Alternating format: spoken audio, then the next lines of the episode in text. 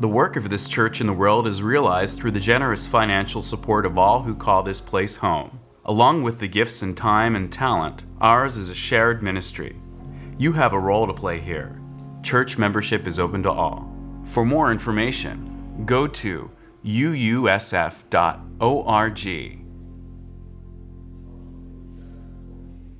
About two years ago, when my daughter was a junior in high school, I could see that I needed to prepare for goodbye.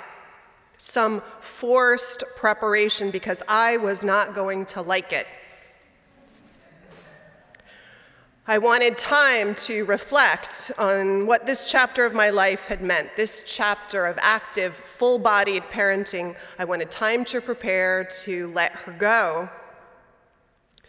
But I'm someone I have discovered over the years who is much more likely to do things for myself if I'm accountable to someone else. So I hit on this brilliant idea. I would do a book. I'd make an excuse to be in this conversation with other people.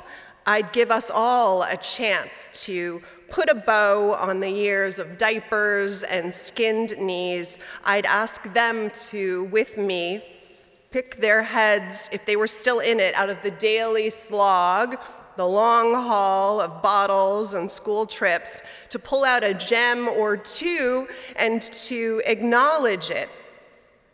That it was about more than just the business of life, but it was part of our journey of meaning making and spiritual formation.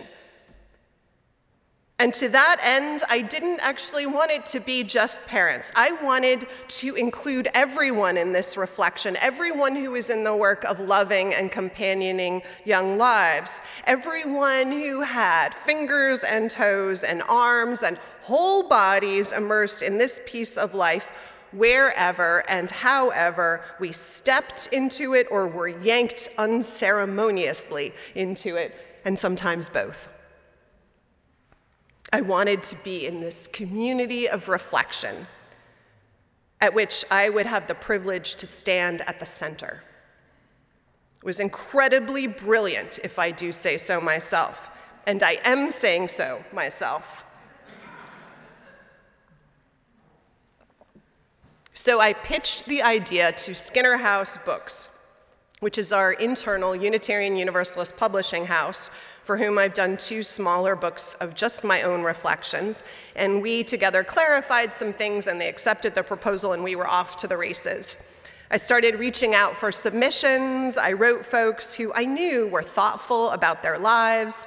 I tried to get every possible perspective from a person who chose to be child free. Cheryl Walker, who wrote the Imani's Question reflection, wrote that piece to people who'd entered into relationship with kids in all the different forms and relationships I could think of grandparents, adoring aunties. Richard Davis Lowell, where are you, Richard? Wrote a piece that's in the book that's beautiful about his stepping into being a big brother with the boy, now man, Andre, who comes to church sometimes, becoming part of that connection, that gorgeous thing that many of us know as chosen family. There were stepmothers and parents who negotiated multicultural families. And because I wanted this to be a full spectrum of what caretaking looked like or represented, I even reached out to two colleagues who had suffered the worst kind of losses, reached out as tenderly as I could to see if they would be willing to contribute so those who suffered similar losses could see themselves in this collection too and Kim's piece that I read was one of those. They graciously, gorgeously agreed. I want I want everyone who stepped into the book to find or see themselves somewhere reflected in at least one of its stories. And the only experience that I hoped for, but isn't represented is that of trans families or parents of kids who are genderqueer or transitioning. Although actually, there are some of those families in the book, but they're not talking about that part of their journey, so they're not evidently so. or they felt that that story wasn't theirs as the parent to tell. So I also left room in the opening introduction for a sequel to the book. If you don't see yourself in it, you're supposed to email me at vrsouthernbook at uusf.org because it's clear we couldn't capture all the stories worth capturing and sharing in one 100 page volume. I realized when I was writing this sermon that I haven't checked the email box. I'm scared a little bit, but also hoping it's full. And the journey of pulling it together was a surprise. I don't know why I thought it didn't think that it might be. I guess we don't know what we don't know until we know it. It's part of the adventure of life. And the truth is, when I reached out or sent out things to Unitarian Universalist listservs and colleague groups, in retrospect, I realized that I expected something different than what I got back. I expected a lot of light-hearted things. Like Cheryl Walker says in her essay, Amani's Question, I expected a lot of kids say the darndest things. I expected sweet stories of out of the mouths of babes wisdom, or epiphanies, or love songs sung by a worn out caregiver looking at a sleeping child. I worried, in fact, at the get go that the volume might lean into hallmark sweetness and lack enough texture and muscle. Boy, was I wrong. What came in was so much broader than what I had envisioned. One colleague who I knew was thoughtful and intentional and a passionate person and parent wrote an essay about raising her biracial child in a white UU setting and wondering if she can stand to watch her daughter suffer the same microaggressions that she, the mother, has tolerated. Whether it's right to subject her child to that as much as the mother adores our faith and serves it with her life. There was a reflection about a child who swings between incredible sweetness and uncontrollable violence, and how hard it is to be their parent. There was a reflection about loving a child who is yours only by marriage and losing rights to them in a divorce infertility, a story we skipped this morning for time concerns about a woman raising a boy with autism and his vulnerability of being in the world, misunderstood, the vulnerability and fear she has for him. Like Carmen's reflection, so many of our stories were about the heartbreak and joy that comes when you choose or life thrusts you into the wild ride of the roller coaster of companioning young life. Loving a child, someone once said, is like forever having your heart outside your body. So many stories had that vulnerability, theirs and ours, the children and our own, woven into them. The stories that came to me, in fact, had such richness and heaviness that by the time the collection was done, I asked the editor and publisher that I was working with if they thought the collection was too much of a downer, too hard, the opposite, in fact, of the Hallmark after school book I thought it might be. No, they agreed. It had both energies in it. It felt grounded and rich and hard and true and joyful. That strange kind of joy, the bittersweet kind, maybe the most real description of joy there is.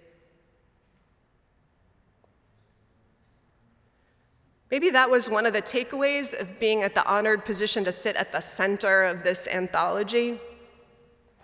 To realize all the layers of the stories around you, ones that you don't normally get to see unless someone lets you in, and how none of them is Hallmark. None of our lives are Hallmark. The world of our journeys with young lives, with all the unfolding of those lives, with all the circumstances of those lives, and the challenges and the grace, but also the hammer of fate sweeping across and through them, is one window into the same forces that land in all of our lives to challenge and temper us. And so, life with another life, always as with these young lives, is destined to be bittersweet. Sweetness mixed with the struggle, laughter with the heartbreak. Often, if it's theirs, it's heartbreak that we would take away if we could. But instead, we just witness and stand by and help pick up the pieces from and put them back on their feet. Stand by until they reach out again And no sooner do you realize the hardship of standing in this piece of it than you remember that someone stood in this place for us.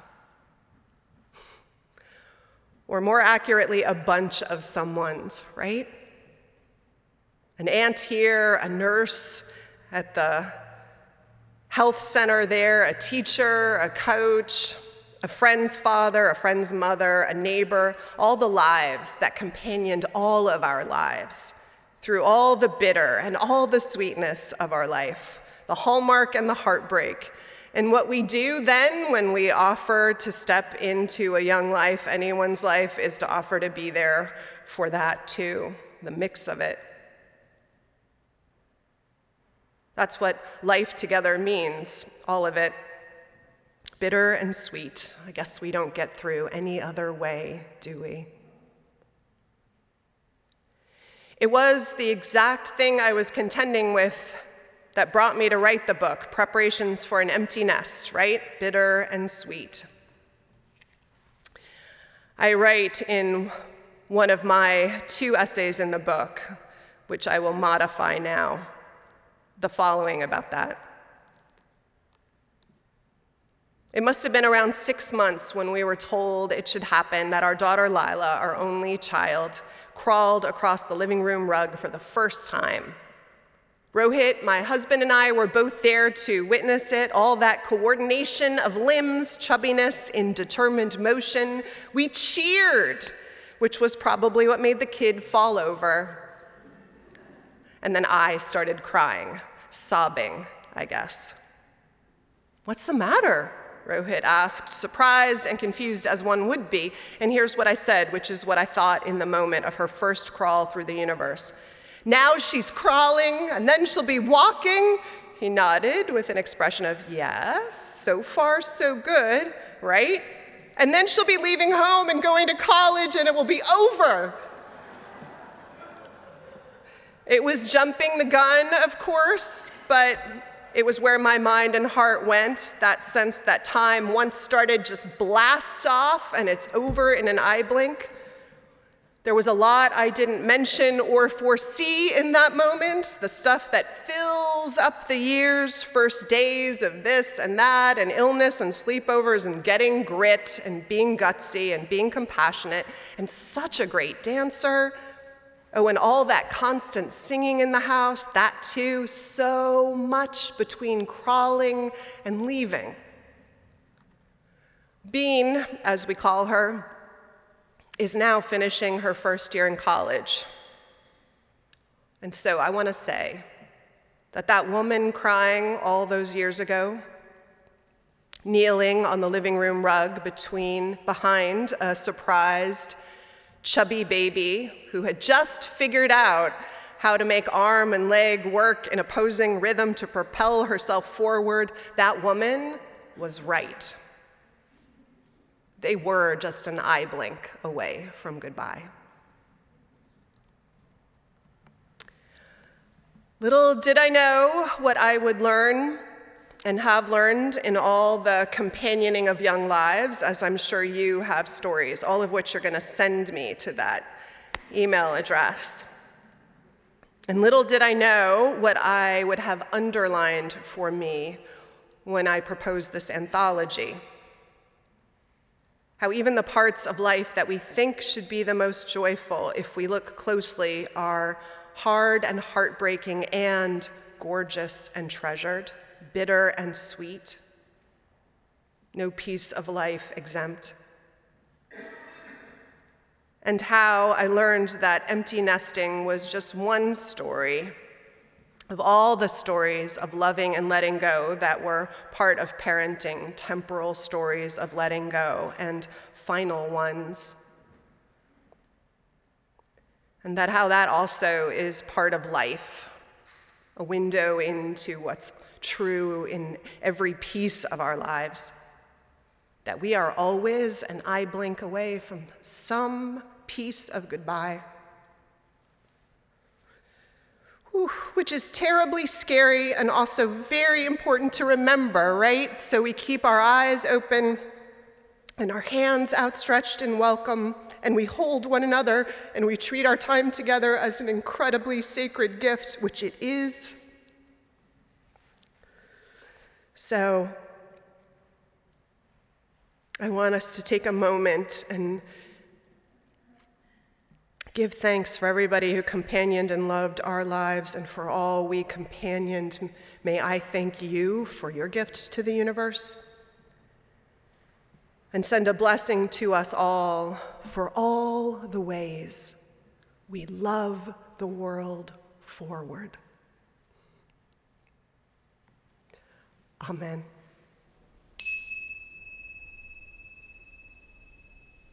It was 1991, and Joanne, Carolyn, and I, three Franciscan women, had just moved into a barrio in Nicaragua. The next day, some neighbors showed up at our house with a child who looked maybe about two years old.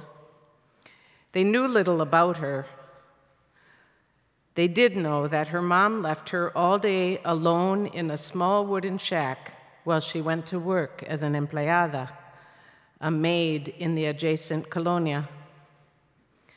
They thought maybe that we could do something. The mother would leave the child all day with one leg tied to a scissor bed while she went to work.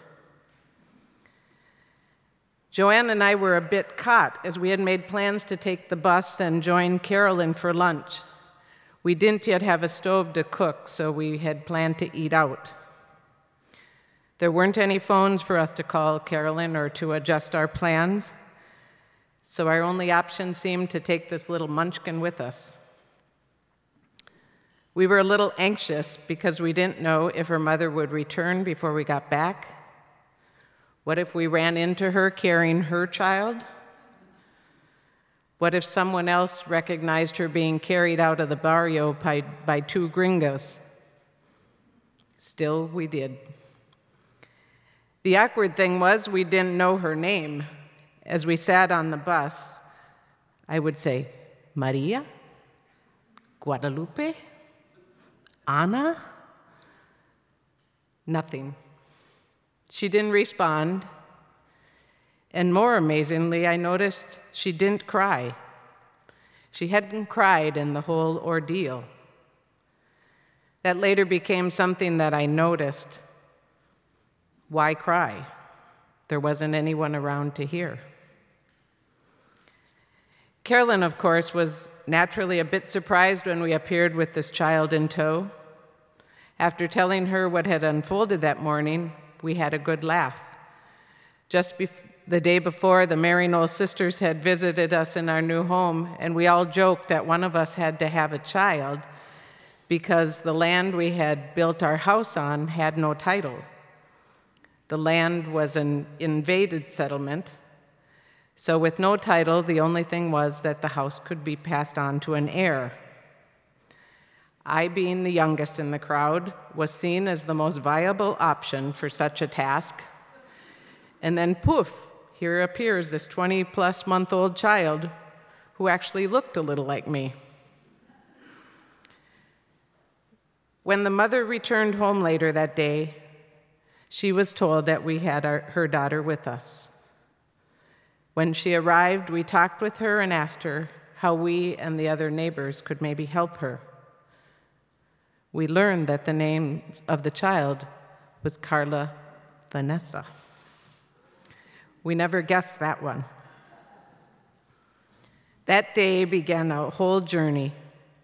There's not enough time to tell the whole story, but it eventually came to be that Carla Vanessa was taken to a children's home, and I became kind of like the informal guardian. Most every weekend and holiday, she came to our house.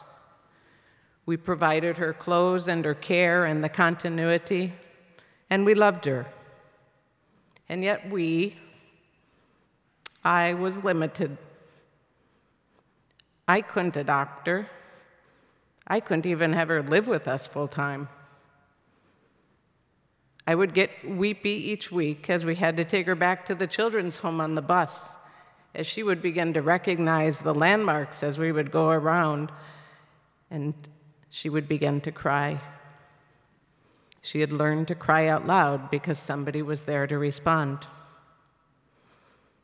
After many dramatic twists and turns, the mother taking her out of the children's home and disappearing for months, only to abandon her again, Carla was returned to the children's home in Managua, and once again we began our weekly time. Then one afternoon, a woman showed up at our house. I recognized Joan. She was a Canadian living and working in Nicaragua.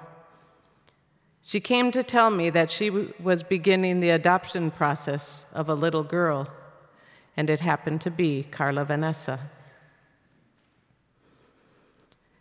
What she came to ask me was for me to fade in the background, not to connect with Carla for a while, while she became Carla Vanessa's mother.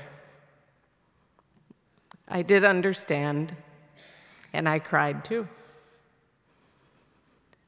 Joan had made a decision to be a mother. I had made a decision not to. Taking another under one's wing is a beautiful and heart wrenchingly complicated thing to do. With Carla and many beings since, I am forever being stared down by my limitations, whether they be the inability to be one's real mother or heal the impossible and ingrained needs of one who has deep loss and abandonment, or the limitations set by choices and decisions and other commitments I have made. The unexpected adventures that come with making it up as you go along, the unbelievable learnings and memories, and the deep gratitude sit side by side with the heart feeling torn in letting go. And still, I would do it all over again. Just to say, we reconnected when Joan arrived a year or two later to invite me to Carla's graduation from kindergarten. It was a new moment, and we were new friends. And Carla now is a beautiful, grown woman living and working in Canada.